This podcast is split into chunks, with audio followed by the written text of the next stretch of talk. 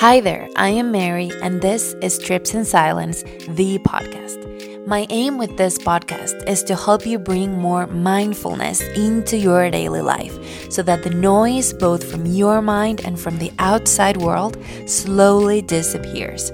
I'll take you on a journey of introspection and reflection that will give you no other option than to grow into who you were always meant to be.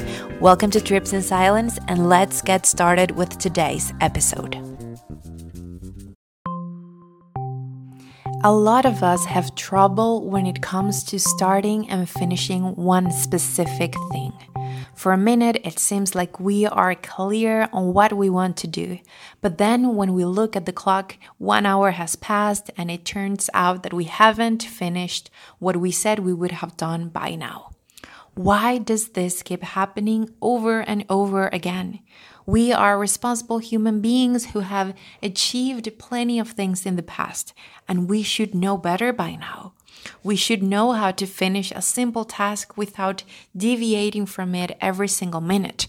But for some reason, it's not as easy as it sounds. So, why can't we focus? The number one reason why we can't focus on one specific thing is because we don't really acknowledge and respect our initial decision to do that thing. Making decisions is not the same as acting on them. Sometimes we take pleasure on the mere fact of making a decision, which later on is never executed. This happens quite often when we make plans. The sensation of making a plan is already so good that after we do it, we end up never executing on it. Planning is by no means a bad thing. Planning is great, and in many cases, it is very necessary. However, with experience, I've discovered that planning alone doesn't really work. You may be wondering why we find it so hard to execute after we have made a choice. Why don't we stick to our plan? Well, usually it's a combination between life happening and how strong the root of our decision is. For this particular situation, I will dare to reduce life happening to two factors. The first one of them is thoughts happening. And the second one of them is external circumstances happening. These two factors trigger us into following or moving away from our initial decision. However, if our decisions have a strong root, these triggers should not affect significantly the execution of our plan. I'll give you an example of my own that maybe you can relate to. Usually, the first thing that I do in the morning when I get to work is a to do list of the things that I need to get done. I even limit my tasks within time frames, and after I finish my list, it seems like I'll have a marvelous day. However, when my decisions don't have strong roots, my day ends up looking completely different colleagues start to approach me with questions, comments, new tasks, you name it. And not only I lose complete focus of what I was doing, but I also start squeezing into my to-do list more and more things. The reason why I allow this to happen is because I don't give enough importance to my already existing to do list. Those things that I have written down, each one of them have a reason to be there but apparently I forget. The reason is not that I want to finish them to tick them off the list. The reason is that someone else is trusting me to finish those tasks, and it is in my best responsibility to do so. It is also within my best responsibility to take care of my well being so that my work is done with care and the results that I produce have good quality. What I'm trying to say here is that every little thing that we choose to do must not only be backed up with a good reason, but we also need to remember what that reason is.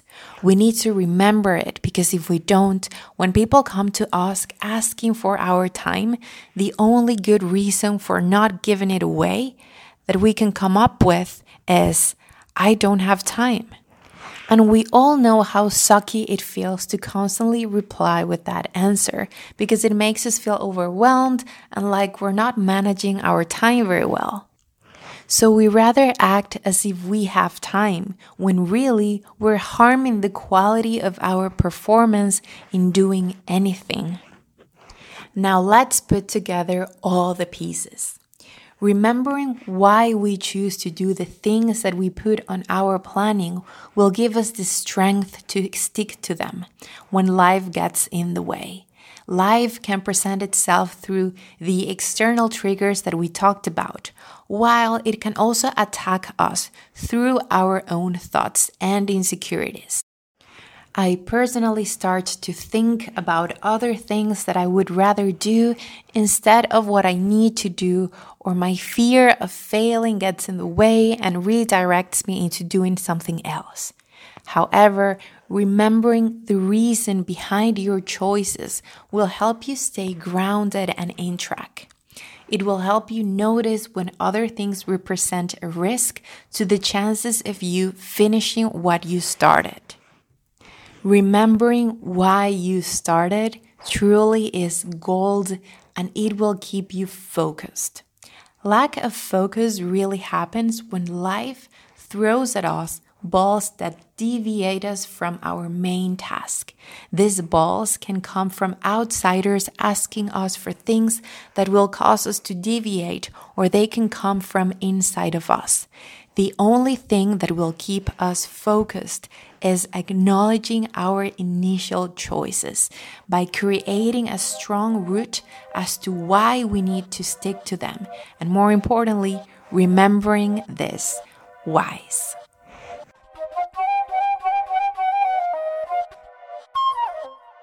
Thank you so much for listening to this episode. If you enjoyed it, share it with your friends and family so that they can also bring more mindfulness and welcome more peace and clarity into their lives.